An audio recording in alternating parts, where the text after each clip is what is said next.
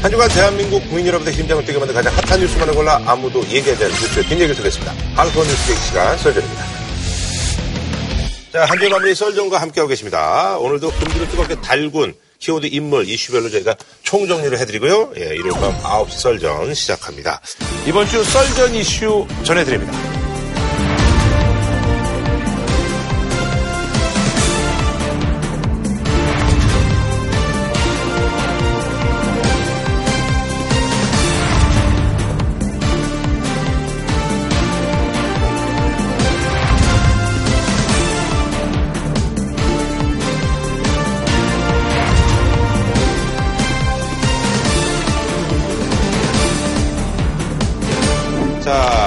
번째 소식은요. 자유한국당 원내대표 선거 많은 분들이 이제 관심을 가졌었거든요. 이제 김성태 원내대표가 이제 물러나고요.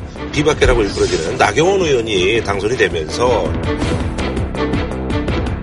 문재인 정부의 저 실정 막아내고 우리가 지켜야 될 가치, 가치 지켜 가시길. 그래서 이번에 준비한 인물은요. 한국당 나경원 신임 원내대표입니다.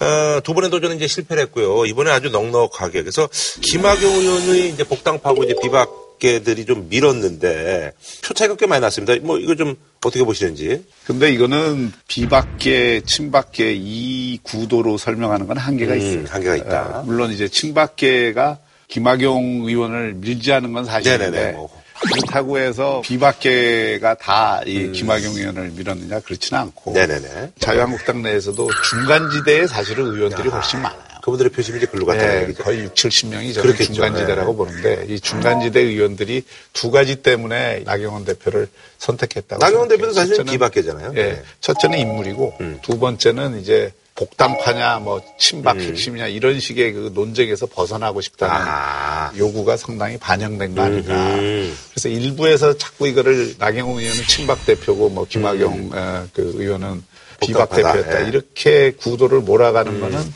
저는 사실을 정확하게 보여주고 있는 건 아니라고 생각합니다. 네네. 나경원 대표가 승리하게 된 이유는 똑같습니다. 그러니까 친박이 밀었고 음. 친박이 아마 정통 친박 후보를 냈으면 아, 지지 기반이 네. 좁아졌겠죠. 그런데 이번에 이제 나경원 대표는 뭐 한때 탈당까지도 뭐 얘기가 나올 정도로, 그러니까 바른미래당이 나올 네. 때 뭐 같이 나온다는 얘기가 나왔을 정도였기 때문에 친박 이미지는 였죠. 음. 네. 근데 최근에 정책 노선을 보면 이제 친박이랑 같이 간다 이렇게들 많이 해서. 친박의 의견을 좀 수용해 줄 수 있는 그런 네, 후보다는 그렇죠. 얘기죠. 예.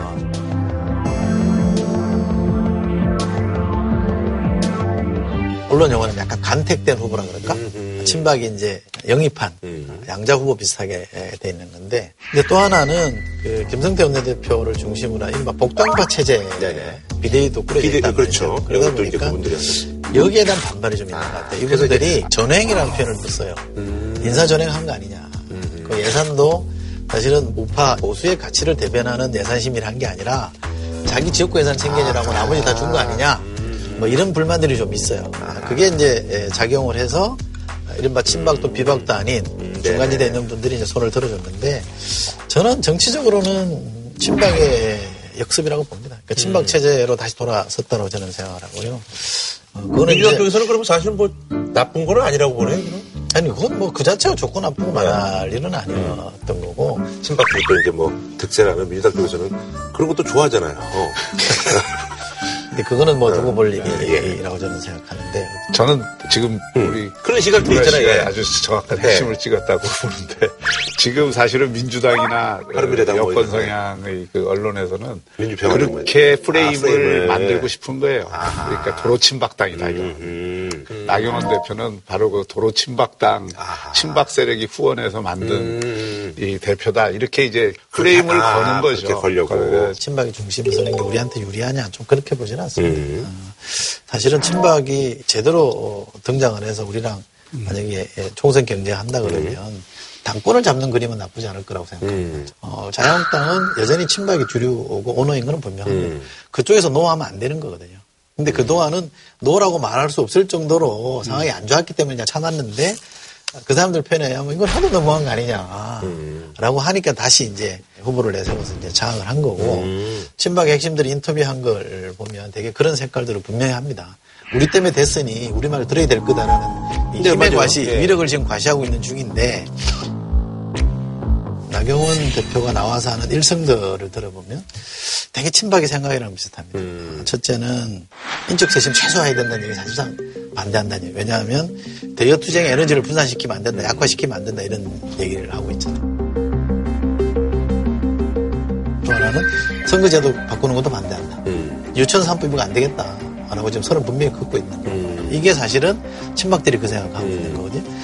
노선이 전혀 다르지 않기 때문에 그 사람들과의 색깔이 비슷한 거다. 음. 아. 뭐 김병준 위원장하고 나경원 대표가 상당히 네. 그 갈등이 있는 것처럼. 그 오늘 뭐 기사도 나왔더라고요. 인적수기과 관련해서. 김병준 위원장이나 음. 비대위는 좀 억울할 것 같아요. 음. 그러니까 이게 지금 제가 오늘 아침에 통화를 했어요. 음. 축하도 할 겸, 취재도 할 겸 해서 물어봤어요. 그 인적 세신 뭐 이런 문제 갖고 김병준 음. 위원장하고 갈등이 네. 되냐. 본인은 그거를 이제 전혀 아니라 그래요. 음. 그러니까 왜 그러냐면 자기는 원내대표다. 음. 이게 이제 의원들을 왕창 잘라낸다든지 아. 하면은 이게 동요가 원내대표로서 이게 전체 관리하는 데 문제가 있으니까 속도 조절하시라. 이 정도 메시지였지. 인적 쇄신에 반대한다든지 이런 건 아니다. 음. 뭐 그런 차원에서 사실은 지금 나경원 대표가 갈등처럼 비춰진 거. 이런 거는 이제 메시지 관리를 하는 데서 좀 음. 유의했어야 될 부분이다. 그러니까 사실은 이번에 나경원 대표가 원내대표 되는데 1등 공신은 김병준 비대위 체제입니다. 아 그러니까 김병준 비대위 체제에서 뭐 공개적으로 선거운동은 안 했어도 은근히 당내 분위기를 그리로 몰아간 거는 틀림이 없어요. 아니 왜 김학용 후보 말고 왜 그쪽으로 몰아간 이유가? 아 그거는 비대위 입장에서는 음. 지금 복당파가 마치 자유한국당을 전체 지배하는 아. 것처럼 보이는 것도 음. 별로 좋은 신호가 아니라고 음. 보고 그렇다고 진박 그 후보가 당대표가 되는 것도 이게 바람직하지 않다고 음. 봤기 때문에 그런 어떤 차원에서 조금 중립적인 성향을 지니고 아하, 양쪽을 아우를 수 있는 후보를 선호했던 것 같아요. 음. 그래서 그 인물로는 지금 나경원 대표밖에는 지금 음. 없기 때문에 물밑에서는 상당히 지원을 한 것 아닌가 이렇게 네. 저는 뭐 현재 이 되는 과정에서 보니 대표의 정체성으로서는 저는 친박이라고 보는 거고 옛날에 뭐 Back to the Future라는 영화 제목 있잖아요. 네네. 그 전에 이게 run to the past다.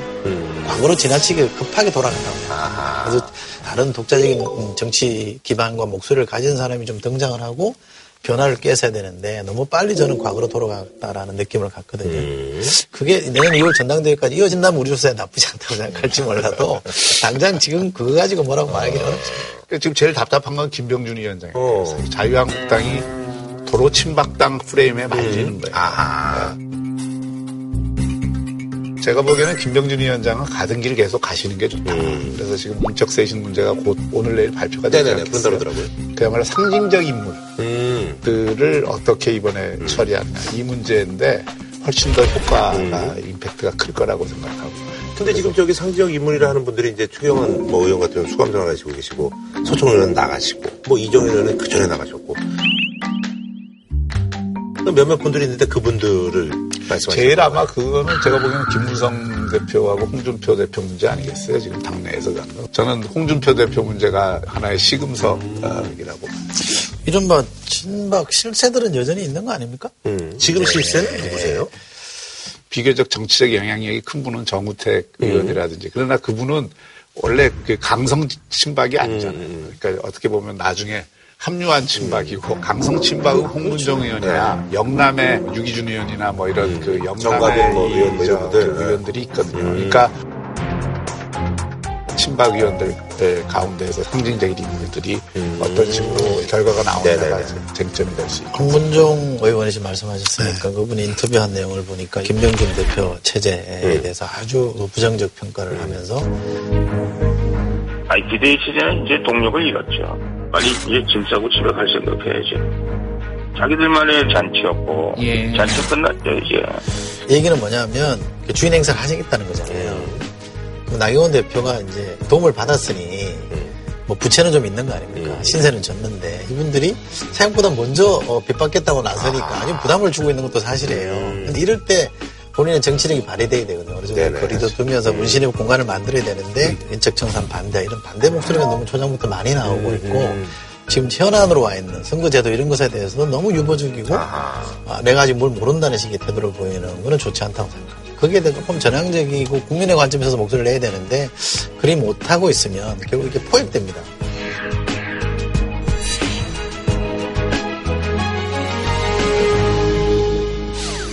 예, 오늘 자유한국당에서는 큰 발표가 있었습니다. 말도 많고 탈도 많던 인적 쇄신 대상 명단을 발표한 건데요. 현역 의원 21명을 당협위원장에서 배제하기로 했습니다.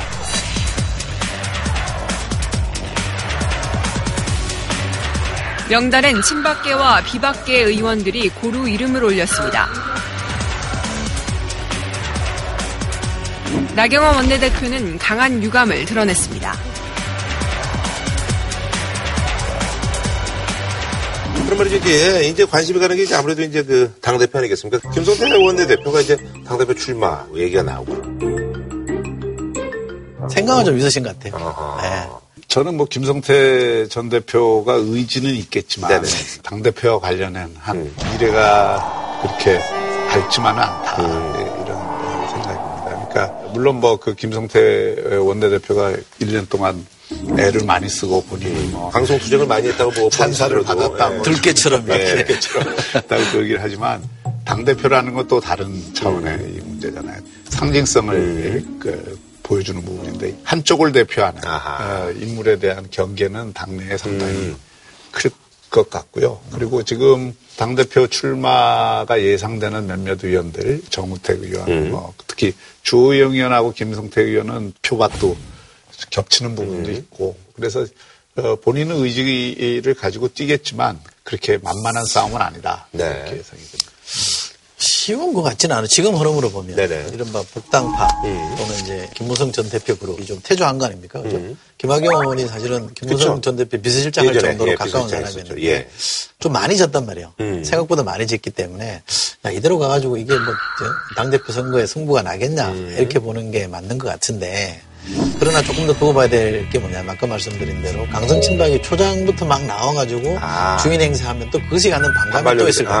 반발 예. 효과가 있을 수 하나가 있고요. 네. 또 하나는 다음 당대표는 공천권을 진 대표이기 그렇죠. 아, 그 결사적이잖아요. 의원들은 그 이해관계를 1차적으로 볼 거란 말이죠. 그런 거 이게 막 왔다 갔다 한다는 얘기 누가 나한테 도움 될 거냐 이걸 보고 판단할 거란 말이죠. 음. 당 전체로 보면 저는 뉴페이스가 등장하는 게 맞다고 봅니다.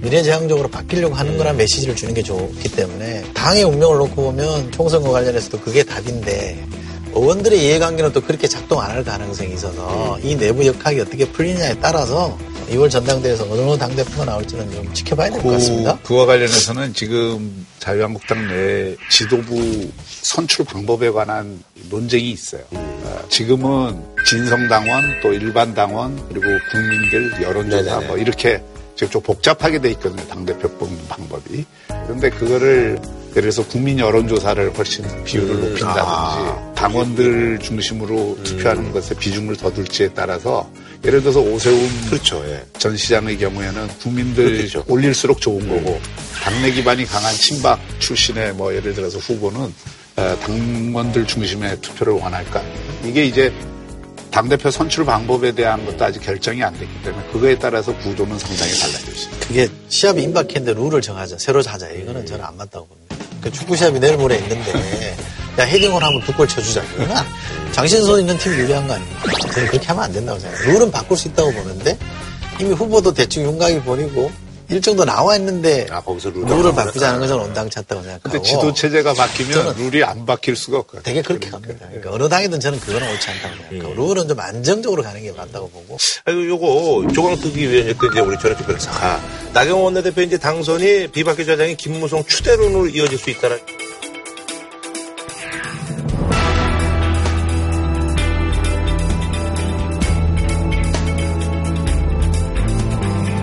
방송 추대론으로 이어질 수 있다는 얘기는 이거는 어떤 암말 대잔치. 아 그렇게 아 그렇게. 네. 아니 근데 어떠한 근거도 없나 그래도 제가 보기에 어, 근거가 없어요. 그냥 전원적 변호사의 상상력에서. 아니 이런 얘기 아닐까요? 어. 뭐 지금 이제 친박 쪽 선택이 나왔으니 음. 균형을 맞추려면 비박으로 가야 되는 거 아니냐? 뭐 이분이 또 총선 출마 안 하겠다고 한 거 아니냐? 음. 또는 뭐 PK가 지금 중요한 선거 승부차 아니냐? 뭐 이런 음. 점들을 고려해서 말씀하셨을 것 같은데 음. 제가 봐도 추대로는 좀 너무 과한 상상이 되는 것 같아요. 이미 그 원내대표 경선 있기 며칠 전에 김무성 그 의원이 발표를 했죠. 당대표 음. 안 나가겠다. 그 김무성 의원도 지금 좀 보수 대통합하는데 음. 기여를 하겠다. 이런 입장은 분명한 것 같아요. 음. 그러니까 본인이 당 대표로 나오면은 되게 다시 옛날 싸움 구도로 가기 때문에 그런 선택은 안 하리라고. 네네. 자, 이제 야당 소식 전해드렸으니까 여당 소식을 좀 전해드릴 텐데 이재명 경기지사 검찰에 이제 기소를 했잖아요. 예, 이재명 경지사 부부를 수사해온 검찰이 오늘 이 지사를 재판에 넘겼습니다. 친형을 강제 입원시킨 의혹 등에 대해서 직권남용과 공직선거법 위반 혐의가 있다고 봤습니다. 그러나 논란의 트위터 계정 소유주로 지목된 부인 김혜경 씨에 대해서는 직접 증거가 부족하다면서 재판에 붙이지 않았습니다.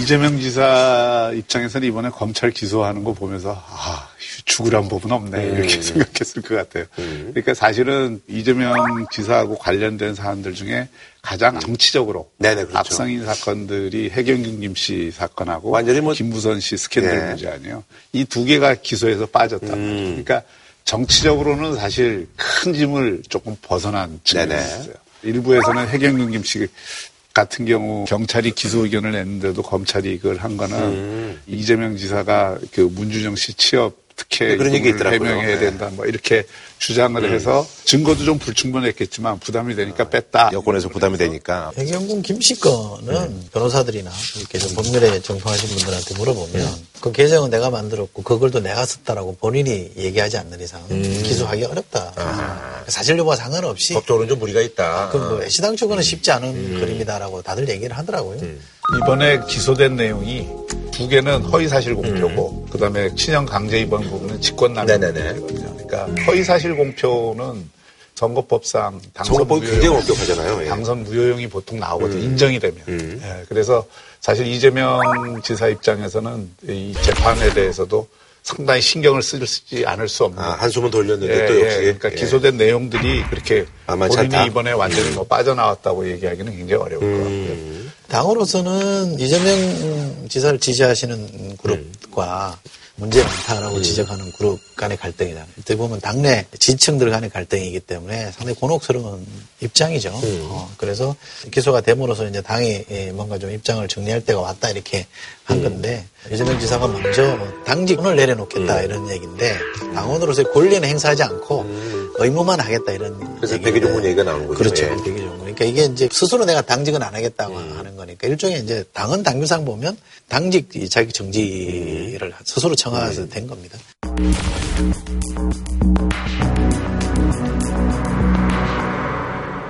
또 김경수 지사도 같은 취지로 나도 그렇게 하겠다. 음. 입장이 같다라고 본인도 기소됐다고 하니까 음. 당으로서는 그런 고민이 있죠.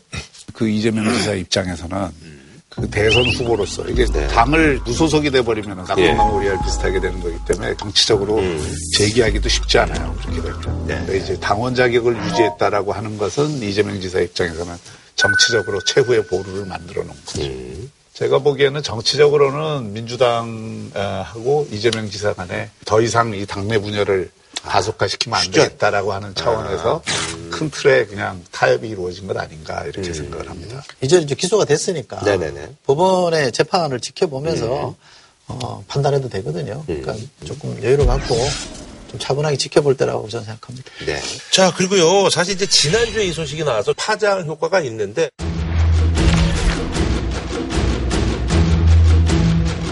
최초보다 약간 오보인 걸로 사실관계가 이제 정확하지 않은 걸로 드러난다. 요거 관련해서 또 청와대 이제 국민청원 요즘 같은 때 말이 되냐 막 이러면서 이제 20만 명 가까이 지금 참여를 하셨습니다. 근데 어쨌든 세비가 1.8% 오른 거는 사실인 거잖아요. 이게 어떻게 되느냐면 사무실 운영 경비가 있고 그렇죠. 국회의원에 들어가는 이 수당이 있는데 네. 국회의원 개인에게 지급되는 수당은 1.8% 오른 거고. 그러니까 세비죠, 그러니까. 그렇죠, 세비. 네. 그러니까 그거 하니까 한 200만 원 정도 오른 거잖아요. 1.8%는 뭐냐면 예. 정부가 음. 예산 짤 때 공무원 보수 올리는 인상률이 나와요. 음. 그분이 1.8%입니다. 그러면 여기도 공직이기 때문에 공통적으로 적용해서 넘어옵니다. 올려라. 어. 네. 앞서 얘기한 2천만 원은 어떻게 나온 겁니까? 사무처는 이에 대해서도 설명했습니다. 그러니까 보도에 따르면 의원 세비 외에도 사무실 운영비나 차량 유지비 또 유류대 등이 있는데 이를 합산해서 보도했지만 실제로는 이는 경비이기 때문에 수익과는 관계가 없다 이렇게 해명한 겁니다. 예. 국회가 정치를 잘 못하니까 욕 먹는 거 저는 100% 수용하고 그러면 맞아야 된다고 생각합니다. 그러나 이번에 이 세비 인상은 오보로 시작된 거 아닙니까? 음. 2천만 원 올린다는 오보로 시작돼서 이렇게 이어지는 거는 저는 개인적으로 수용하기 어렵다고 저는 어. 한 해에 2천만 원씩 올릴 정도 강큰 국회는 지금 대한민국에 아니, 없습니다. 국회의원 개인한테 그러니까. 가는 게 아니고 1.8%든 0.8%든 국민들이 그 화를 내는 거는 아깝도 못하면서 왜 돈을 네. 올리냐 이거거든요. 그러니까 네. 국회의원들의 입장에서 보면 이게 일종의 동양벼슬 아니에요. 한 표줍쇼 한 표줍쇼 해갖고 이렇게 벼슬을 딴 건데 그러니까 비판을 해도 정치인들은 사실 거기에 대해서 뭐라고 뭐라고 이렇게 얘기를 잘 못해요. 음. 그러니까 언론도 제일 비판하기 좋은 집단이 정치인들이고 국회의원들이거든요. 음. 그러니까 이제 국회의원들에 대한 이미지는 자꾸 이렇게 나빠질 수밖에 없죠. 음. 그러나 더 근원적인 건 한국 정치 자체가 갖고 있는 구조적인 결함 음. 이런 것들이 분명히 원인이 있고요. 그러니까 선거제도도 이제 개편해야 된다 뭐 이런 얘기가. 네, 저는 욕먹을 만 하다는 데 동의. 음. 그, 그런 데 대해서 저 불만이 있거나 음. 그러지는 않습니다. 근데 한번 생각해 보세요. 포지티브하게 좀 비판을 해주셔야 되는데 자꾸 때리면 맞으면 이 사람들이 그래 내가 잘못해서 이렇게 생각하지 않고요. 피해가려고 자꾸 애를 씁니다. 음. 피해가면 음지에서 뭔가 다른 일이 생기기 시작합니다. 음. 이게 좋은 방식이 저는 아니라고 말씀드리는 음. 거고요. 그래서 4년마다 선거 때마다 국회의원 300명 중에 150명 정도 안팎으로 물갈이가 된단 말이죠. 정치의 질이 안 좋아진다고 저는 생각하잖아요. 음. 아무리 사람을 많이 바꿔도 안 되는 거면 이제는 다른 방법을 써야 된다고 저는 생각하고 음. 그래서 선거제도 좀 바꿔보자라고 음. 좀 줄기차게 얘기하는 거거든요. 근데 뭐니 뭐니 해도 한국의 국회의원들이 전 세계적으로 볼 때 대우가 제일 좋아요. 음. 그러니까 GDP 대비로 보면 네네. 일본, 이탈리아 이 다음에 우리나라인데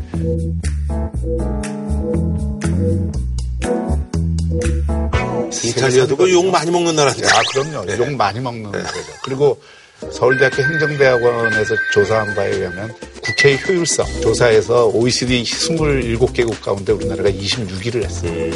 그러니까 이게 배우는 굉장히 높게 받는 데 비해서 거기에서 나오는 생산적 결과는 낮다라고 하는 게 객관적 지표로도 나오고 국민들이 일상적으로 인식하기도 그렇게 인식을 하니까 국회의원이 뭐 좀 했다 그러면 그냥 욕을 태바가지로 하는 이런 사태가 바로 반복되는 거죠. 얼마 전 영국 신문에 나온 건데 한 하원 의원이 지난 10개월간 2만 4천 통의 메일, 9,600장의 편지, 4,800건의 전화 등 도합 3만 8,400건의 각종 통신에 회답하고 해당 의원은 이와 동시에 2,183건의 지역구 민원을 처리했다. 음. 그런데 받는 보수는 우리나라보다도 약하고 또 영국에는 어떤 전통이 있냐면 마그나 카르타 이후 음. 1950년대까지 국회의원들이 무보수 명예직으로 아. 일을 했고 그거는 이제 국민의 대표로서 자기가 음. 명예를 그 갖는다는 거고 또 이게 세비는 의원들이 결정을 하는 게 아니라 세비를 심의하는 기구가 있어요. 음. 그 기구에서 매년 세비를 결정해요. 그건 민간에서 하는 거예요? 그러니까 이제 아니 음. 국회에서 독립적인 기구를 만들어서 아, 거기서 음. 세비를 하는 거죠. 이제 우리나라도 그런 식으로 하면 맨날 세비를 뭐 자체 셀프 인상했다 이런 음. 비난 안 받을 거 아니에요. 음. 근데 세비를 우리가 올린 게 아니거든요. 음. 그 1.8%라고는 공무원 정부 예산에서 넘어와서 정, 네. 공무원 공통으로 네. 적용하는 거란 말이죠. 그게 넘어와서 손을 안 댔을 뿐인 건데 그걸 셀프 인상이라고 말하는 거는 우선 표현 자체는 틀렸다고 저는 보고. 그 전에는 그러면 그게 넘어왔을 때 이걸 뺐었어요? 그렇죠. 아. 그 전에 한 5년 동안 동기를 했다가 네, 작년에는 그냥 갔거든요. 말씀하신 대로 제3의 기관에서 하면 좋아요. 음. 근데 거기서 만약에 세비를 올리겠다라고 결정하면 여론이 가만히 있겠냐. 음. 저는 똑같을 거라고 봅니다. 사실 그래서 이제 뭐 야삼당도 그렇고요. 그 민주당 같은 경우도 그러니까 세비 인상분은 이건 사회에 환원하고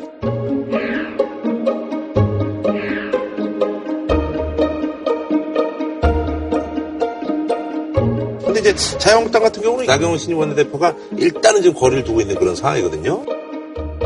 예, 근데 지금 뭐 선거제도 개편은 지금 어떻게 될 것 같은지.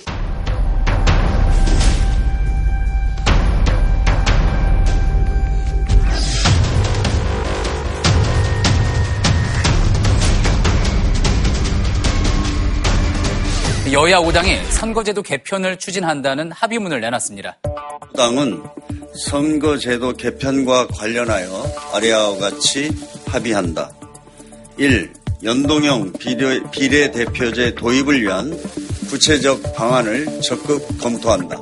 여야는 연동형 비례대표제 도입을 검토하고 내년 1월에 관련 법안을 처리하자고 했지만 앞으로 갈 길은 쉽지 않아 보입니다. 저희 당은 음. 최고위원회를 열어서 공식적 입장을 발표했습니다. 음. 연동형 비례대표제 받겠다. 네네네. 그리고 1월까지 합의안 만들고 2월 임시국회 때 처리하자 이렇게 음. 공표를 했거든요. 음. 그래서 야삼당한테 이제 그럼 같이 하자 이제 라고 하니까 한국당을 설득해 와라 이렇게 요구해서 제가 좀 난감한 상황입니다. 이렇게 설득이 안 되는데 우리가 음. 설득하라 그러니까 어. 그 난감하죠. 한국당 없이는 안 되는 거예요, 그럼?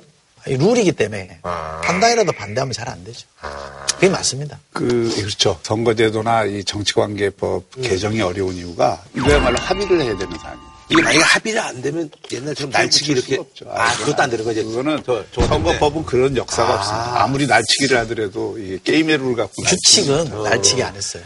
자유한국당 입장을 들어보니까 이런 것 같아요. 음. 연동형 비례대표하고 이 개헌 문제가 연결이 돼 있는데 음. 연동형 비례대표를 하면 다당제가 되고 대통령 중재하고는 이게 잘 안 맞는 부분이 음. 있으니 뭐 원포인트 개혁이라도 해서 제왕적 대통령제를 극복하는 방안하고 연동형 비례대표를 같이 아, 같이 가자 이런 이제 논리가 한 군데에서 나오고 음. 있고 다른 한쪽에서는 이제 연동형 비례대표에 대해서 긍정적으로 보는 쪽에서도 현재와 같은 소선거구제로 그냥 하는 데 대해서는 반대를 하는 입장이 있고 음. 김성태 대표 같은 경우가 그런 경우죠. 조만간 아마 자유한국당에서 의원총회를 통해서 이 문제를 정리한다 그러는데 제가 보기에는 이게 긍정적인 결과가 나오기가 좀 쉽지 않은 것 같아요. 음. 민주당도 사실은 이게 받긴 받았는데 음. 자유한국당에 이제 폭탄을 좀 돌려놓고 그러니까 자유한국당이 이 폭탄을 가지고 다시 개헌 문제로 쓱 해갖고 또 돌리는 아. 거란 말이에요. 아. 그러니까 지금 거대 양당 두 정당이 음. 이 문제에 관해서는 치열한 물밑 협상이 좀 있어야 된다고 생각해요. 어, 그러니까 되긴 될 거예요, 근데? 그 쉽지 않게 보여요, 지금으로서는. 음. 양당이 정말 전향적인 자세로 이걸 한번 풀어보겠다는 의지를 안 가지는 한 상당히 어려움이 예상돼요. 저는 양당의 문제라고 보는 거는 동의하기 어렵습니다. 그리고 양당이 폭탄 돌리게 한다는 것도 저는 전혀 동의하기 음. 어렵습니다. 제가 정치개혁 특위위원, 선거제도 소위 위원으로 음. 매주 그 논의에 참여하고 음. 있고 당의 입장도 어떻게 가는지를 알고 있습니다. 그 이게 지금 진도가 안 나는 건 자유한국당이 안 받고 있기 때문에 그렇습니다. 음. 정치개혁 특위라는 게 정기국회 시작할 때 서로 합의사항으로 정치개혁 특위를 네. 설치해서 가동하자는 거 있잖아요. 개헌을 전제로 묶었다 그러면 정치개혁 특위라는 걸 만들면 안 되죠. 개헌 특위를 만들자 그랬어야 되는 거잖아요. 그러니까 앞뒤가 안 맞는 핑계를 지금 대고 있는데 이게 양당의 문제인 걸로 자꾸 바뀌어가지고 민주당이 더 풀어야 된다, 어, 협상해야 된다 이렇게 말하는 건 저는 너무 무책임하다고 생각하고 이거는 분명하게 누군가의 책임을 물어야 되는 거죠. 그래야 그 사람들이 압박을 느낄 거 아닙니까. 음. 제가 정기특위 와서 그 간사가 얘기하는 거 들어보면요. 요컨대 하기 싫다는 거예요. 음. 안 하겠다는 겁니다. 나경원 원내대표 왔을 때, 저, 저, 연세 많으신 분들 단식하고 이런데 음식 일주일도 넘어가는데 빨리 이거 좀 해봅시다. 이러면, 아이고, 우리 노총을 열어서 더 논의를 좀 해봐야 되고, 이렇게 말씀하시거든요. 아, 정기특위 생긴 지가 언제인데 지금 아직까지도 의총도 안 열고 당내 의견도 안 모아놓고 있다 그러면 어떡합니까? 그 민주당이 어쨌든 간에 집권 여당이고 음. 이 정치 질서 개편에 대한 주도권을 져야 될 의무가 있잖아요. 야삼당의 경우에도 그걸 요구하고 있는 거 아니에요. 자유한국당 응답하라 자유한국당. 그리고 이 민주당도 더 적극적으로 나서라 민주당 음. 이거잖아요. 지금까지는 사실 민주당이 마지못해 이걸 받아들이긴 했지만 그렇게 적극적으로 이거를 그 아. 드라이브를 아. 건 상태는 아니기 때문에 음.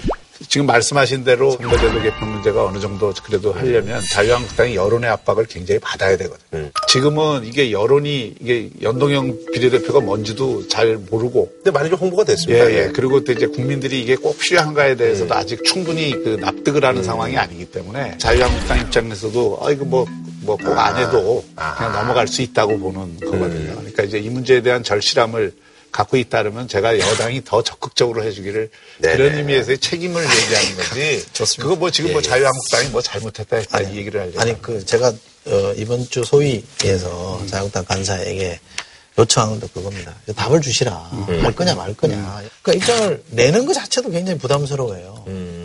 그러니까 나는 그건 너무 무책임하다고 생각하는 음. 거잖아요. 그래서 제가 드린 말씀이고 정계특위에서 세 가지 안을 만들었어요. 그게 연동형 비례대표제가 다 들어가 있어요. 음. 근데 지금 와서 완전히 되돌려가지고 원내대표 바뀌었다고 음. 아직 아직 그, 그, 안, 안 된다. 어? 심지어 네. 나경원 대표 뭐라 그러냐면 이 다당제로 가면 여당을 견제하는 힘이 떨어진다. 이런 그 이상한 해괴한 논리를 막 그, 동원하시는 거 보면 음. 할 생각이 없는 거 아니냐 이거죠. 진심을 드러내라고 요청 드리는 겁니다. 네, 알겠습니다.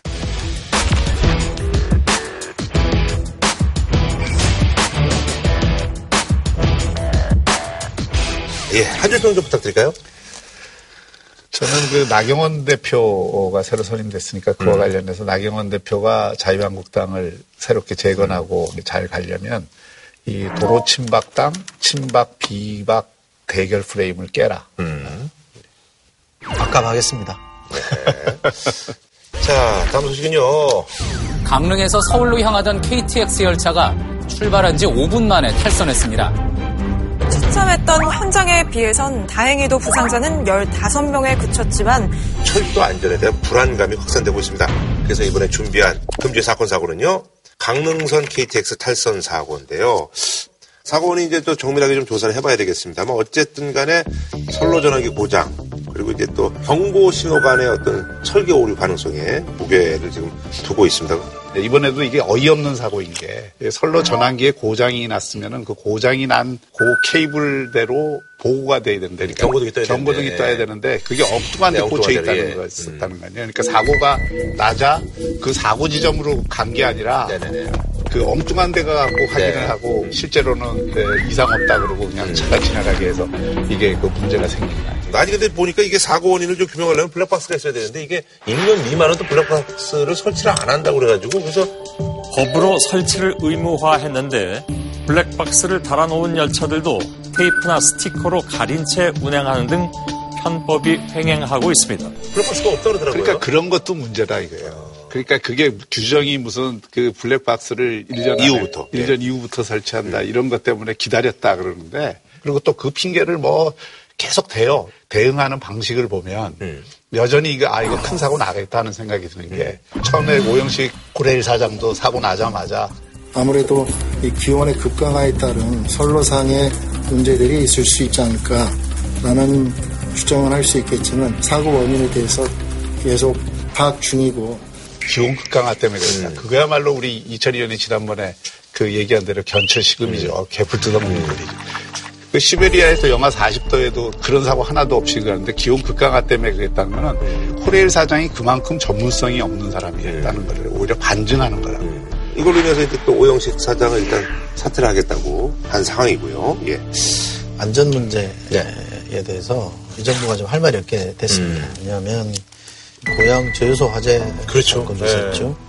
뭐 KTX 오송역에 음. 또 단전 네네네. 전기가 끊기는 사고도 있었죠. 아현동에 KT 통신구 화재 맞아요. 네. 그때도 대란 났잖아요. 네네네. 백석역에 열 수송관 파열되는 사고도 있었죠. 정부로서는 또 여당까지 포함해서 국민 볼 염치가 없을 거라고 음. 생각합니다. 면목이 없겠죠. 네네네. 굉장히 불안들어래 하니까 음.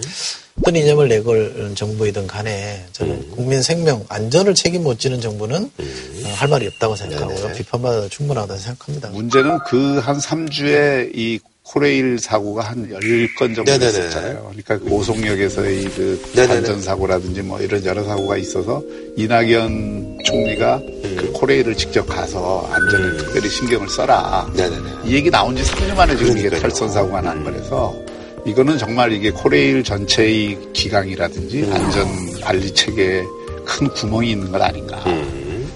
음. 이게 하일리 법칙이라는 게 있어요. 네네네. 그 옛날 1930년대 그 보험사에서 나온 건데 작은 경미한 신호들이 있을 때, 음, 그 조짐이 있을 얘기죠. 때, 예. 그거를 아주 철저하게 이 음. 관리 감독해야 된다라는 것을 보여주는 법칙인데 이번이 딱 그런 것 같아요. 그러니까 음. 징후들이 지금 많이 있었잖아요. 음. 그러다가 이제 제법 큰 사고가 난 거잖아요. 네네네. 근데 이것도 이게 끝이 아니죠. 지금 이게 또 하나의 징후일 수 있죠. 음. 음. 더큰 사고를 얘기하는 징후일 수 있어서 이 문제에 대한 좀 근원적인 진단과 해법이 필요하다 이렇게 생각합니다. 네네. 대책을 세우는 것도 세우는 겁니다만 당장 매일매일 현업에서 뛰시는 분들, 현장에서 뛰시는 분들이 우선 경각심을 갖도록 어, 음. 동기부여를 하는 게 정부로서는 굉장히 전 중요하다고 네네. 보이는 거고요.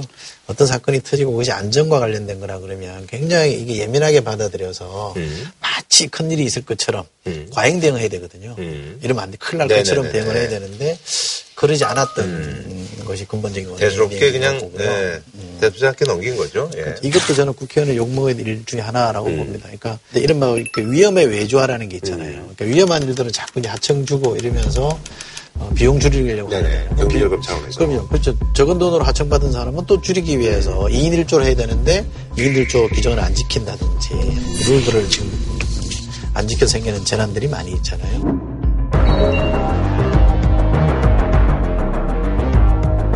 이 위험의 외좌를 막기 위한 방법들이 구역 사고 났을 때 국회에서 법안들이 많이 올라왔단 말이죠. 음. 근데 그게 지금 처리가 지금 안 되고 있는 거예요. 음. 대표적인 게 산업안전보건법이라는 건데 음. 지금은 이제 대부분의 책임이 하청업체에다 책임을 네네. 몰아주고 예. 있잖아요. 근데 원칙의 책임을 강화하자는 거거든요. 음. 그거는 뭐 누가 봐도 상식적인 네, 해법이잖아요. 뭐 그런데 이게 예. 책임을 강화하면 기업들이 부담이 늘어나요. 음. 그러니까 재개관 반대를 합니다.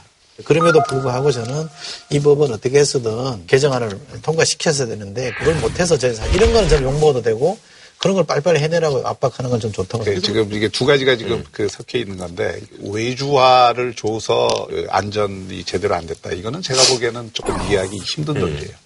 외주화를 준다 하더라도 전문업체에 주는 거고 음. 그 전문업체가 그 외주를 통해서 안전관리를 철저히 하느냐는 관리 감독의 책임은 여전히 음. 있는 거죠. 그러니까 그거를 전부 안에서 관리한다고 해서 안전 문제가 음. 이게 해결되고 이런 게 아니라고요. 그러니까 그런 것으로 원인도도 안 되고 또 뭐 민영화 때문에 그랬다 뭐 했다 노조 쪽에서 예. 막 이렇게 얘기 나오잖아요. 또뭐 원인이 일부 있을 수도 있겠죠. 그건 뭐 정확히 따져야 되겠지만 코레일이 15조 정도의 적자 누적 적자가 음. 있잖아요. 근데 실제로 이 안전 관련 예산은 1조 2천억에서 1조 8천억으로 늘었어요. 아. 그리고 인력도 줄지 않았어요. 그리고 외주 인력은 더 늘었어요. 그러니까 이게 인력 때문이다, 예산 때문이다, 과거 정부 탓이다 이렇게 하면은 국민들 정말 화나게 하는 거예요. 음. 네, 지금 그런 게 중요한 게 아니고 실제로 이게 원인이 어디 있었냐를 정확히 따지는 게 중요한데 구조적인 문제는 이런 게 있어요. 코레일을 하고 철도시설공단이라는 게 있잖아요. 그 철도시설공단에서 철도를 그 짓고 그 다음에 시설의 운영과 뭐 보수와 뭐 이런 하자 관리 이런 거는 전부 그 코레일에서 담당을 하잖아요. 철도를 실제 만든 쪽하고 유지 보수를 하는 음. 기관이 달라두다 보니까 서로 간에 이게 책임 전가를 자꾸 하는 거예요. 정치를 할때 그걸 바꿔서 얘기를 해놓은 거예요. 철도 시설공단이 이제 시설을 잘못한 거죠, 지금. 반면 철도시설공단 측은 코레일이 유지 보수하는 과정에서 문제가 생겼을 수도 있다는 입장입니다. 그러니까 저는 이른바 상하분리라고 하는 이게 원인이라고 저도 생각합니다. 이걸 만든 게 참여정부 시절에 분리가 된 겁니다. 음. 그러니까 그렇게 따지면 뭐 지난 정부 탓한다 그러면 참여정부 때까지도 소급할 수 있죠. 음. 또 민영화 흐름을 우리나라에 사실은 갖고 들어온 게 디제 정부 때부터 갖고 음. 들어온 거니까 그것도 책임이 있죠. 음.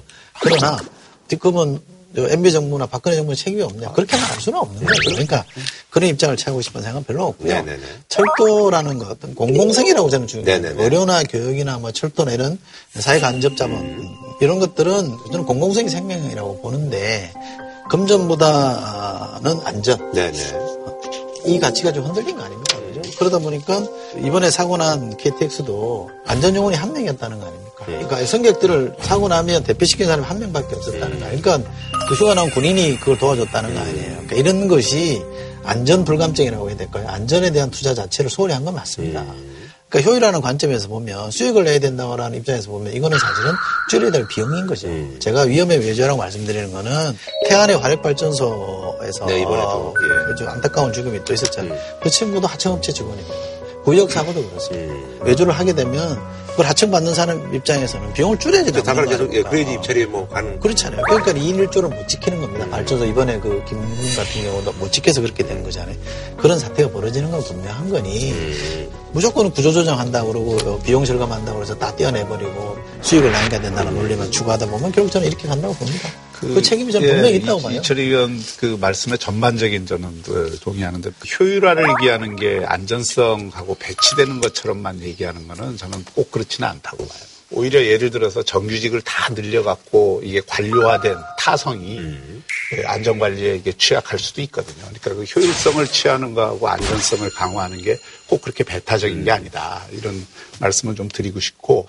근데 이번에 이제 많은 언론에서도 지적을 하지만 코레일 같은 경우에도 오영식 사장도 비전문가가 철도 공사 사장이 됐지만 하셨던 분이죠. 예. 지금 거기 임원들의 35%가 다 낙하산이에요. 그러니까 이런 게 사실은 효율성도 가로막고 안전성 문제에 대해서도 이게 마음이 콩밭에 있을 수 있는 거 아니에요. 그리고 또 전문가들이 그 경영진을 완전히 그 차고 앉아야 이런 문제들도 꼼꼼히 볼 수 있는 건데 이것도 한번 짚어봐야 될 대목이죠.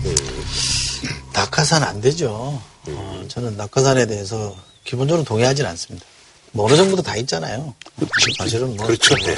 뭐 지금 야당이 뭐 낙하산 얘기하면 뭐 속된 말 너는 안 그랬냐 이렇게 말하고 싶은데 거기나 네, 거기나 우리나 뭐 예. 말할 자격은 없는 건 네, 네, 똑같은 네. 것 같고요. 네. 근데 어떤 사람을 쓸 거냐라는 거는 고도의 어떤 판단을 네, 요구하는 네, 거잖아요.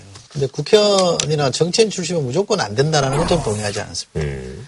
다 가지고 있어야 되는 거고 그러니까 균형 감각도 있어야 되는 거고 소통 능력도 있어야 되는 거고 전문성도 있어야 되는데 우리는 정치인 그러면 무조건 전문성 없는 사람. 무조건 낙하산. 아, 그렇게. 아, 물론 전 낙하산 무조건 전 반대하고 있습니다만 절차를 잘 걸쳐서 그 사람이 일을 잘할 수 있겠다는 검증이 되면 저는 쓸 수 있다고 생각하거든요. 지금 이 문제는 그런 과정이 좀 소홀했다고 저는 생각합니다. 음. 아, 그래서 코레일 사고의 일부 원인으로 낙하산 인사를 거론하는 것도 일부는 좀 맞다. 일부는 좀 수긍할 수 있다. 그러나 본질은 그것만이 전부로 다 설명할 수 없고 더 큰 부분이 저는 있는데 비용 절감, 수익 증대 이것만을 쫓는 그 경영 마인드가 저는 문제가 있다고 생각하거든요. 네네. 제가 서울 부산을 KTX, STR을 주로 많이 이용하잖아요. 네네네.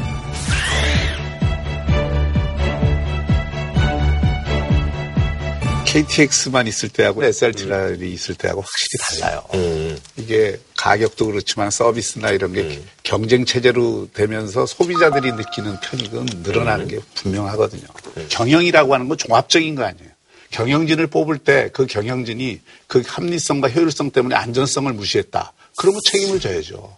그 효율성과 안전성을 같이 추구할 수 있는 철도 전문가들이 나와야 되는 거예요. 그리고 그 사람들이 경영을 할 수 있도록 하는 환경을 줘야 된다는 거고 말씀하신 것처럼 낙하산은 전 정부도 있었고 지정 정부도 있었는데 이 정부 들어와서도 달라진 게 아무것도 없다는 게 문제가 되는 거죠. 그리고 실제로 코레일, 코레일 네트워크스, 관광개발, 유통, 로지스 여기 상임이사, 비상임이사로 된 사람들 그걸 보면 뭐 학원 원장 출신, 태양광 업체 네, 사장 출신, 골프 연습장 사장 뭐 이런 사람들이 다 지금 상임이사, 비상임이사로 들어갔어요. 왜? 캠프에 어떤 직을 맡았다는 것 때문에. 이런 것들은 안 된다는 거죠. 우리가 좀 보면은 이제 그 지난번에 이제 그 호준영 경찰청장이 코레일 사장했었죠. 그 이 철도공사도 최연의 그 네. 이사장 빼고는 계속 비전문가들이 왔어요. 아, 그러니까 많이 이름을 들어본 사람들이 다 하더라고요. 아, 왜냐면 네. 좋은 자리거든. 근데 아니에요. 지금은 철도공사 이 코레일 사장은 안 하려고 그래요. 어. 지금은 심하게 말하면 좀 기피하는 자리예요. 그래, 옛날에, 사람 옛날에 좋은 자리였어. 별로, 별로 어지간한 사람. 알겠습니다. 예. 뭐, 한줄 평 할까요? 예. 저는 뭐 한마디로 위험은 낙하산을 타고 내려온다. 네. 음, 저는 이게 안민이라는 용어가 있습니다. 저 이율국 선생도 그 말씀을 하셨는데 안민 음, 입정이라는 말을 썼거든요. 그 정치의 근본은 사실은 안민입니다. 백성을 편안하게 하는 겁니다. 이 정부가 안민의 가치, 안민의 철학을 다시 한번 새겨보고 네. 대대적으로 점검해 줬으면 좋겠습니다. 네, 알겠습니다. 자, 프리드는 역사 속에서 우리의 과거와 현재를 돌아보고 미래까지 내다보는 그런 시간입니다. 시공촌 썰전 세계사 통행이로 시간입니다. 오늘도 네 분 나와주셨습니다. 예, 반갑습니다. 안녕하세요.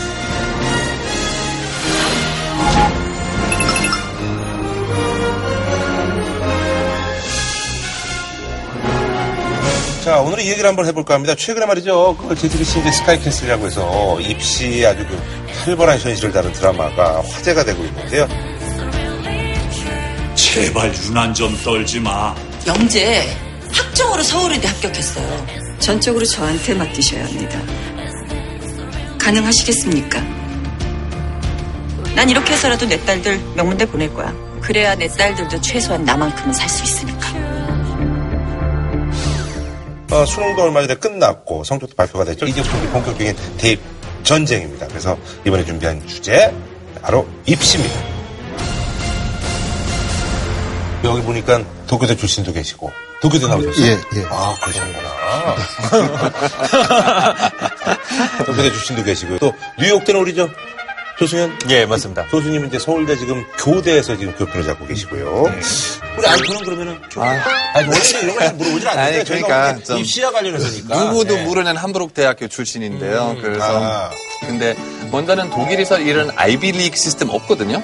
우리는 사실 전 세계 그 이런 대학교 랭킹 보면 독일 대학교는 높은 자리 하나도 없거든요. 그런 것 같네요. 네. 저희가 오늘 이런 얘기를 이제 뭐 하는 이유는 이제 오늘 주제가 입시인데요. 그리고 호사카 교수님 뭐 옛날에 좀 소외한다면 공부를 예전부터 이렇게 좀 도쿄대 갈 정도는 아주 뭐 네. 도쿄대 그 2단 아니에요? 어, 사람들이 봤을 때저 호사카 저 어, 예, 예. 도쿄대 나가지고 말이야 저기 다른 나라 가서 저 뭐하고 있는 거야 막 이렇게 생각하시는 분들도 있을 텐데 예. 네. 그 고등학교 들어가면서 1학년 때 3학년까지의 수학 영어를 거의 다 저는 뭐 독학으로 아 그래요? 예, 다 한 것 같아요. 학원은 그 3년간 거의 하지 않아요. 아, 사교육을. 예, 예. 네, 그러니까 입시는 좀 실패했고 1년간 재수를 했어요. 아, 어쨌거나. 예, 예. 예. 역시 그 학원에 가야 일본에서도 음. 어, 그 여러 가지 키스를 가르쳐요. 그 학원이 한국에서 말하면 촌노 학원이나 대성 학원, 대성 학원, 어, 네, 그런데요. 네, 승다이라고 그러는데요. 거기에 입학하는 것도 어려운. 예전에 그 종로나 대성도 예, 예, 예. 뭐 그런 데가 있어가지고 거기서 사실상 1년간 배운 게 거의 밑거름이 되었다. 라고 할 수가 있죠. 결국 이제 뭐 사교육이라는 것은 어쩔 수 없다. 좋은 대학 가기 위해서는. 아니, 근데 저기 일본도 사실 굉장히 치열하잖아요. 네, 그렇습니다. 어. 그래서 가장 그, 그 학업 부진이 그 청소년의 자살 음. 1위. 네, 그런 식으로 음. 어, 일단 동해는 그렇게 나와 있고요. 미국 같은 경우는 어때? 미국에서 이제 학창 시절 보냈는데. 일단 우리나라는 대학은 똑같은 기준의 시험을 봐서 그럼요. 시험을 잘 보는 사람이 붙어야 된다라는 철학이 있죠. 그거는 뭐 예. 예. 근데 미국에선 기본적으로 이런 관념이 없습니다. 음. 미국은 대학 각각 이사회가 음. 자기네가 뽑고 싶은 사람을 마음껏 뽑는다라는 그러니까, 관념이에요. 그렇더라고요. 결국 우리 학교가 지금 기부금이 모자라가지고 맞아. 부모님이 뭐 돈을 많이 학교에 줄 사람을 뽑고 싶다 그러면 그 학교가 결정할 수 있는 일이고요. 예를 들어서. 그러니까 한국인들이 볼 때는 굉장히 좀 기이한 제도처럼 보일 수도 있겠죠. 그래서 이제 우리나라의 입시 제도는 기업에 들어갈 때 공채 제도를 통하는 거랑 비슷하다고 음. 보면은 미국은 경력직이랑 훨씬 비슷하다고 아, 생각하시면 돼요. 네네. 그래서 그 사람이 고등학교 때 뭐 학생회장을 했는지, 음. 운동 주장 같은 걸 하면서 리더십 경험을 쌓았느냐, 뭐 음악을 좋아하느냐 이런 걸 다 총체적으로 원서 하나를 놓고 다섯 여섯 명의 하버드 선출 위원들이 admission officer라고 불리는 사람들이 거기서 한 명한 한 명에 대해서 토론을 거쳐가지고 뽑기 때문에요. 꼭 공부 성적이 높다고 해서 들어가는 것도 아니고 뭐가 어떻게 작용해서 들어가는지 떨어지는지 사실 아무도 정확하게 모릅니다. 음. 그러다 보니까 이제 컨설팅 같은 것이 굉장히 성행하게 되죠. 우리나라도 이제 그래서 이제 뭐 학종이다 뭐다 이래가지고 입학사가 많은데, 어, 뭐 우리나라 사례 좀 말씀해 주시다 사실은 저희 아들이 이번에 음. 수능을 봤거든요. 어, 그래요? 그래가지고 와이프 손에 끌려가지고 북한산 한 번 올라가고 제가 이제 관악산 두 번 올라가서 기도드리고 이런 거였는데 이번에도 뭐 국어 문제가 너무 어렵다. 국어가 모든 걸 결정하게 생겼다. 음. 서울대 들어가는 데 있어서 수학이 3, 4등급 되더라도 국어만 1등급이면 들어간다. 그런데 어. 그것이 거꾸로 되면은 절대 못 들어간다. 뭐 그래서 이게 말이 되느냐. 그래서 어. 지금 좀 암울한 상황인데 어떻게 음. 보면. 네. 어쨌든 이제 본인 개인 얘기는 그만하시고. 네. 좀 말씀해 주시죠. 많은 분이 여기 동감하고 계시기 때문에. 알았어요, 알았어요. TV 보시면서 그러게 말입니다. 수능이 왜 이렇게 붙습니까? 이런 분들 아니, 거예요, 지금. 우리가 이제 아까 어? 대학 진학률이, 대학 진학률이 사실 이제 거의 네. 한70% 가까이. 그것도 이제 많이 좀 떨어 진 건데. 68%. 예. 근데 결국은 이게 왜 이걸 공평하게 꼭 해야 되느냐. 음. 깜깜이도 안 하고. 음. 그거는 이제 대학을 입시를 통해 가지고 어떤 대학에 들어가냐에 따라서 신분이 바뀔 수 있다. 계층 간의 이동이 조금 가능성이 있기 때문이다. 그런 거죠. 네. 이게 중국도 비슷하다 그러면 네. 지금 보면 베이징대라든가 칭화대 같은 칭화대. 들어가려고 네. 진짜 시원하게 공부들을 음. 하고 입시 명문고 아. 내지는 입시 사관학교. 옛날로 말하면 경기고 갈거 뭐 이런 데군요. 네. 그런 식이라도 거기는 가령 음. 점심시간도 아껴서 공부를 해라. 음. 그래가지고 모두를 서서 먹어야 돼. 어우야. 의자를 없애버렸대. 대단한 학교네. 우리나라 대학 진학률은 음. 거의 70% 정도 음. 임박하고, 네. 그 다음에 미국 같은 경우에는 한 45%, 45%, 46%이 정도가 되는데, 어. 이걸 좀 이렇게 볼 필요가 있어요. 아직까지 그래도 우리나라가 교육을 잘 받았을 때 부모에 비해서 음. 그 아래 세대가 음. 뭔가 공부를 통해 가지고 성공할 수 있는 기회가 아직까지는 좀 열려 있는 음. 편이에요. 음. 소위 우리가 말하는 선진국이라는 나라들은 자본이 워낙 오랫동안 네. 축적이 됐기 때문에 사실 자기가 공부를 열심히 해가지고 계급을 바꾸기가 힘들다는 거죠. 그래서 이것이 유럽이나 미국이 우리나라에 비해서 대학 진학률이 저조한 것이 좀 어차피 공부해봤자 좀 이런 자포자기성도 분명히 있어요. 그래서 거기는 이제 그 가업을 좀 많이 물려받는 음, 거 일본도 뭐 그런 거. 아니면 일찌감치 이제 기술을 네. 배우는 친구들도 많이 있어요. 어, 독일은 어때요? 뭐 독일 시스템 완전히 좀 다르다고 말할 수밖에 음. 없어요. 왜냐면 지금 그 특히 아시아 아까 뭐 이런저런 뭐 이야기 들어보니까 정말 좀 신기해요. 우리한테는 뭐뭐산 올라가서 기도하고 뭐 누구 누구 하느님한테 뭐 부처님한테도 아까 끝나고 술 먹자고 그러더라고. 아, 아까 뭐 화내는 거 보셨잖아요. 화내는 거. 근데 우리나라 시스템 먼저는 입학 시험 없어요. 어. 대부분 없다고 생각하죠. 고등학교에 그 마치는 시점에서 어떤 시험을 보고 나서 그걸로 이제 결정하는 그렇죠. 거예요? 그렇죠. 그 시험 이름이 아비투어인데요. 아비투어.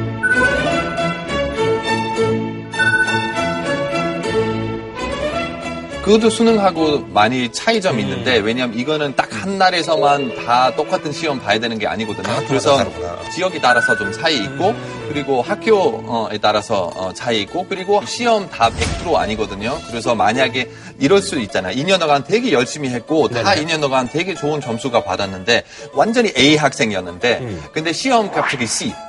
그렇다면 사실 그 시험 다시 볼 수 있는 가능성도. 있어요. 그래서 중요한 게 아비투어 시험은 중요하지만 근데 수능하고 같은 뭐 잘못 봤으면 내가 인생 끝났다. 아, 시험 하나로 결정되지 않는다? 절대 아니거든요. 음. 왜냐하면 다른 방법도 있어요. 예를 들어서 어떤 학생이 의대 가고 싶은데 그 아비투어 나오는 점수가 그렇게 좋지 않았어요. 음. 충분하지 않았어요. 한국 같은 경우는 거의 힘들잖아요. 그 수능 시험 잘못. 보면 예. 좋은 대학교 들어가는 게 되게 힘들어요. 근데 오케이 예를 들어서 1년, 2년 정도 뭐 자원봉사 활동하든지 뭐 여행하든지 뭐 음. 네네네. 일하든지 그래서 기다리는 시간 계속 그 점수는 점점 좋아지는 거예요. 그래서 나중에 꼭 의대 가고 싶다면 방법이 있어요. 어, 사실 이제 그 작년에 사교육비가 이제 18조 한 6천억 정도. 근데 해외도 우리나라처럼 이렇게 뭐 사교육 시장이 크진 않지만 어쨌든 사교육이 분명히 있고 또 우리가 흔히 얘기하는 파락군 같은 것도 존재를 하죠. 아니 그래서 저기 우리도 옛날에 뭐 경기 중 경기고 이런 것처럼 일본에도 뭐 그런 게 있다면서요 도쿄대학교 말에 가는 중학교 고등학교 아, 예. 거. 에, 그러니까 가이세이라는 고등학교. 가이세이, 어. 그리고 아자브 고등학교. 그 아자부 주방 거기 아자부예요? 예, 예, 예. 아자브. 네, 거기 아자부 주방 거기 아자부. 예, 예, 예. 예를 들면 가이세 같은 데는 오래죠. 400명쯤 175명이 동료대 가는 곳입니다. 아, 어, 그럼 학교가 굉장히 높은 거네. 예, 예, 예. 거의 50% 가까이 예, 가는 거죠. 전체 동료대 보내려고 하는 거예요. 미국 같은 경우에는 이제 우리나라나 일본은 중고등학교의 사교육 지출이 굉장히 많다면 그렇죠. 미국의 부유층들, 뭐 베버리힐즈나 실리콘밸리나 맨하탄에 있는 부유층들은 주로 사교육 지출이 영아 때랑 영아 때. 예, 12살 전에 굉장히 집중적으로 투여가 돼요. 예를 들어서 나중에 외국어를 잘할 수 있게 하도록 아, 아, 그런 어, 어린이집에 월요일이랑 수요일이랑 금요일은 중국인 보모가 있고 화요일 목요일은 스페인어를 할 줄 아는 보모가 있다든지 뭐. 아니면은 주변에 있는 명문 대학생을 갖다 개인으로 고용해가지고 집으로 오게 해서 그 사람의 전공서를 갖다 애가 못 알아듣는데도 그냥 읽게 하도록 한다든지 뭐 이런 것들이 있거든요. 약간 좀 클래스가 좀 다르네요. 그러니까. 예. 그래서 이게 책으로 그 펴져서 유명해졌죠. 미국의 내니 다이어리라고. 내니가 이제 아이를 보는 그 일을 하는 사람을 말하는데 이제 미국의 어떤 학생이 이런 부유층의 내니로 가가지고 뭐 예를 들어서 애가 아직 초등학교도 안 다니는데 왜 아침마다 파이낸셜 타임즈를 읽어주지 않느냐? 나중에 얘가 자기 자산을 관리하려면 돈을 얼마를 관리해야 되는데 지금부터 채권 가격이나 증권이 어떻게 움직이는지 알고 있어야지 그걸 어떻게 안 읽어줄 수가 있냐라고 뭐 아버지한테 혼나는 모습이라든지 이런 걸 이제 묘사해가지고 굉장히 유명해졌었죠. 독일은 뭐 그럼 이렇게 이런 얘기들 들을 때마다 정말 신기해요. 왜냐하면 아직도 기억나는데 90년대에 전 처음 한국 왔을 때 무슨 밤 10시 정도 교복 입는 애들은 길에서는 보니까 설마 이 애들 지금 학교에서 나오는 게 아니겠죠? 뭐 친구는 아니요 학원에서 나와요. 그래서 학원이 뭐죠? 근데 진짜 몰랐어요. 뭔지 몰라요. 독일에서는 학원 같은 게 거의 없다고 말하지거든요. 그래서 독일 사람은 되게 신기해요. 그리고 추가적으로 아, 한국에서 많이 봤던 거 그냥 애들은 학원 조금 다녀야 아니면 학교에서 수업 따라가는 게 힘들 수도 있다. 이거는 독일에서는 완전히 상상도 못하는 일이잖아요. 학교. 있는 수업은 학교에서 100%다 충분히 설명해야 되고 그래서 약간 이런 학원 문화가 정말 문제가 많다고 생각하고 돈도 너무 많이 들어가잖아요, 사실. 그 나라마다 이제 어떤 그런 뭐 교육률이라든지 뭐 이런 또 것들이 좀 다를 수가 있으니까 아니 그래서 어떤 그뭐 시험에 대해서 이제 국사 시간에도 많이 배웠었는데 과거 그 얘기를 좀 네, 우리가 좀 들어볼까요? 이제 과거라는 건 잘 아시다시피 이제 처음에는 587년. 네네. 그러니까 수나라 문제가 처음 만들었었고 그 다음에 우리나라에서는 고려 시대 때 광종이 958년에 이제 쌍기라는 사람이 네네. 그 건의를 받아들여서 실시했죠.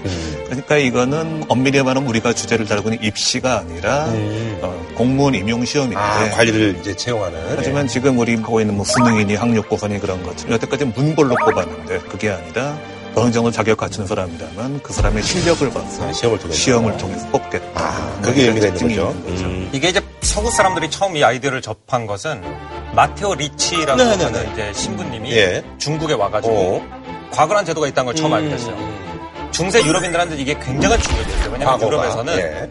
당연히 관직은 대물림이 그렇죠. 되는 거였어요. 네. 귀족 제도였기 때문에 관직도 재산이었어요. 음. 그렇기 때문에 당연히 아버지가 재산처럼 유서로 나는 이걸 장남한테 물려주겠다, 차남한테 물려주겠다 할 수 있는 것이었고요. 그 다음에 이제 루이 14세 시대가 됐을 때는 이 관직은 처음에는 왕이 가지고 있다가 왕한테 돈을 많이 가져다 주는 사람한테 관직을 파는 것이 관행이었어요. 그러니까 지금 우리가 생각하면 그게 부정부패지만 근데 그러면서 이제 나라가 점점 안 돌아가기 시작하니까 그 마테오 리치 신부가 번역한 논어 등등을 갖다가 굉장히 열심히 읽던 철학자들이 그 사람의 메리트에 따라서 어, 관직이 정해져야 된다. 그래서 나중에 이게 아시아에서 왔다는 건 잊혀지고 나중에 나폴레옹이 콩구루라는 제도를 만듭니다. 그래서 콩구루라는 제도가 아직도 프랑스에서 시행되고 있는데요. 프랑스가 이제 평준화 대학 말고 그 위에 있는 특수한 기관들이 있어요. 고위 공직자가 되는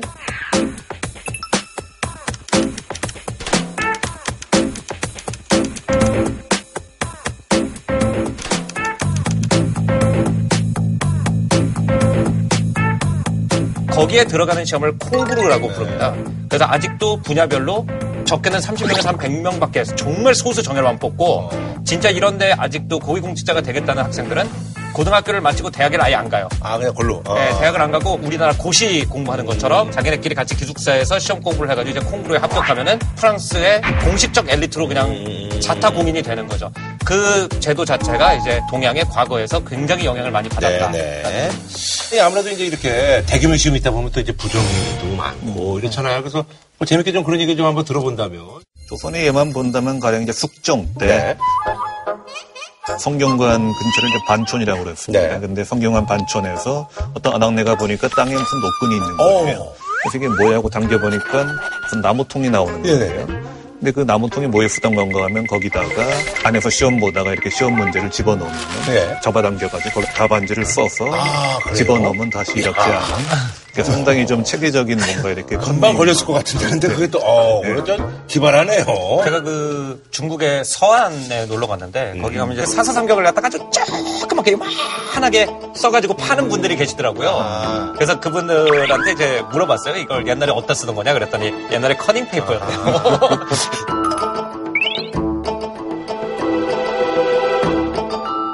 커닝 페이퍼 이야기 나오니까 갑자기 인도 생각나는데요. 그래서 인도에서도 카스트 시스템 네. 그렇죠, 있잖아요. 그렇죠. 그래서 네. 사람한테 인생에서 더 좋은 자리가 잡는 게 되게 어렵잖아요. 음. 낮은 카스트에서 나왔으면. 맞아요. 어, 근데 최근 시험 잘 볼 수 있으면 좋은 자리가 잡을 수 있는 가능성도 있고요. 음. 그래서 학생들 시험 볼때 네. 그냥 학부모들 건물에서 벽 그냥 올라가려고 그 커닝 벽 페이퍼 올라가가지고, 그냥 야. 창문에서 좀 어, 저도 네. 동영상 봤어요. 네, 그래서 정말 벽 네. 올라가가지고, 야 뭐 일본에서는 그 부정회의가 아주 그 유명해진 것은 연필이 열리는 거예요. 그러니까 열리는? 연필을 아, 이거 만드는 바로. 쪼갰어? 그러니까 예예 이런 식으로 조금 그래요? 쪼개가지고 열어가지고 거기에다 아주 적반 그릇자로 커닝 페이퍼를 이렇게 만드는 거예요. 그러니까 요새는 침묵이 역시 아주 그 맞아요. 하이테크 그 어. 장난 아니죠. 예를 들면 안경에 수신기가 어, 들어있거나. 어, 혹은 완전 지우개 모양인데 네네네. 그 이렇게 하면 완전 그 수신기가 돼요. 어. 그런 것이라든가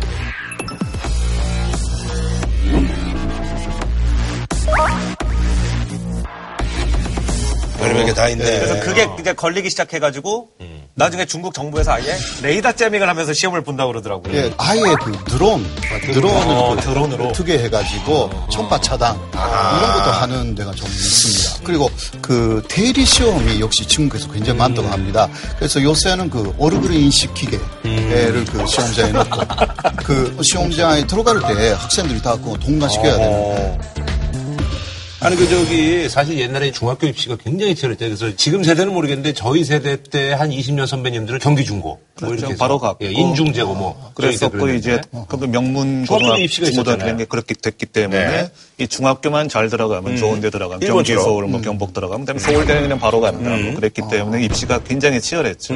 그러니까 이제 그때 국민학교 네. 학생들이 밤낮으로 공부하다 보니까 애들이 키가 안 커. 아 그렇죠. 그때 그래가지고 아무래도 안 되겠다 해가지고 결국 중학교 무시험 전형제가 실시되는데 네네. 배경에 어떤 좀 유명한 재미있는 좀 얘기가 있죠. 예, 뭐예요? 1964년에 네. 서울시 쪽에서 이제 문제를 냈는데 네네네.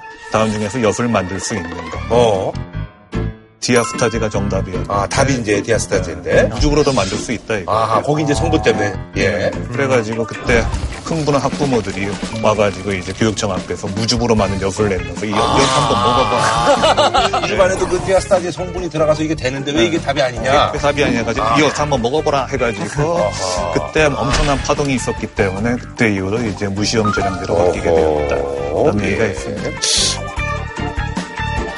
그 우리나라 이제 교육 뭐 입시 이런 것들이 너무나 치열하고 좀 우리가 극복해야 된다 그러는데 사실 미국 같은 데로 야 한국 이런 것도 배워야 된다 그런 얘기도 종종 우리가 언론에서 접했잖아요. 그죠 이제 오바마 대통령 오바마 대통령이 예. 한국 교육을 벤치마킹해야 된다. 그러니까 한국에 있는 우리들은 어? 약간 이런 반응하는 분들이 네네네. 많았죠. 그러니까 미국이 우리가 선진국이라고 하지만 실제로 문맹률이라든지 아니면 서화기 빼기 단수한 것도 못하는 애들 굉장히 많거든요. 그럼 얘네들은 밖에 나가가지고 사회적 시한폭탄이 되는 거예요. 아무래도 취직을 할 수가 없으니까. 근데 오바마 대통령이 보니까 우리나라는 아무리 자기가 공부를 안 하려 그런 애들도 부모와 선생님이 들러붙어가지고 어쨌든 너가 문맹이 되면 안 되고 글은 알아야 되고 이런 얘기를 하지 않습니까? 그거를 보고 오바마가 감동을 한 거죠. 근데 오바마 대통령도 이 한국 그 교육 제도는 얼마나 잘하는지 잘 모르겠어요. 사실 결과만 보는 것 같아요. 뭐 숫자가 좋게 보이잖아요. 여기서 애를 좀 키워봐야지 알지 뭐 그걸. 그래서 아버님 그리고 보기엔 너무 오버를 한 것 같아요. 오버. 아, 그리고 일본에서는요. 아주 치열하게 입시하는 경쟁자층에 중국 사람하고 한국 사람이 키웠어요. 그러니까 오히려 중국이나 한국에서 좋은 대학교 가는 것보다 일본에 가서 일본이하고 같은 자격으로 일본에 좋은 대학교 들어가는 게 쉽다는 거예요. 그러니까 동경대에도 중국 사람, 한국 사람들이 많이 들어갑니다. 그러니까 입시생들의 경쟁산 때는 오히려 중국이라든지 한국 예, 사람들이다. 그게 경쟁산 때의 변수로 또 올랐어요. 아니 그래서 이제 저희가 교육 환경에도 입시 환경이 좀 이렇게 됐으면 좋겠다라고 각자 뭐좀 생각들 들어보면서 저희가 이제 마무리 짓는 걸로 하겠습니다. 예. 한 교수님은 뭐 마무리를 나중에 해주시고요.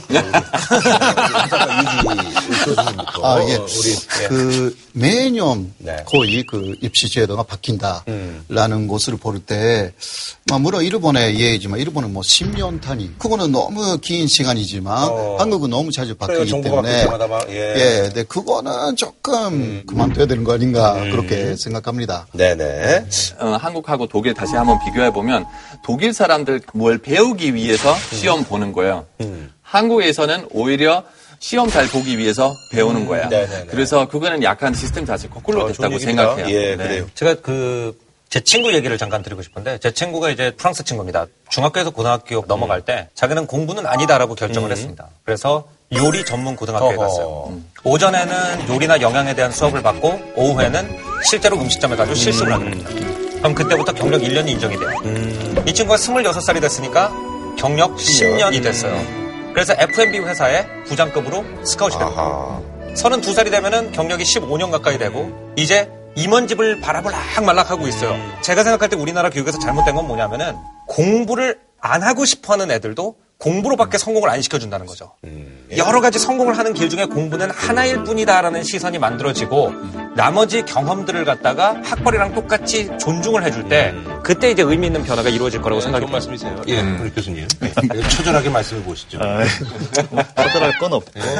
아까 지금 뭐 연세대나 고려대 같은데 대나무 숲 같은 데 올라오는 글 보면은 그렇게 해가지고 죽어라고 공부해서 드디어 소위 명문대에 들어왔는데 별로 나한테 메리트가 없는 거. 앞길이 안 보인다. 어. 네. 그왜 그런가 하면은 말하자면 우리 사회에서는 출세라는 게 정해져 있는 거예요. 즉 의사, 변호사 된다거나 대기업을 들어간다거나. 그거 외에는 다 실패한 인생처럼 어떻게 되는 거예요. 시선이. 그렇게 하면 사회가 존립될 수가 없는 예, 거죠. 그러니까 아까 말씀하신 것처럼 사회가 좀 더 다원화되어서 꼭 뭐 대학을 안 가더라도 또는 대학을 간다 하더라도 좀 다른 방식으로 사람들을 키우고 네네. 성공할 수 있는 게 돼야 되지 않나 생각합니다. 그리고 오늘 뭐 좋은 얘기도 많이 나왔습니다. 예.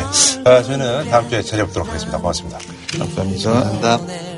한우 특등심은 명인 등심에서 문화상품권을 진한 국물 설렁탕 도가니탕 전문점 푸주옥 공무원 강의는 에듀피디 신선한 초밥 다양한 즐거움 쿠우쿠에서 백화점 상품권을 드립니다. JTBC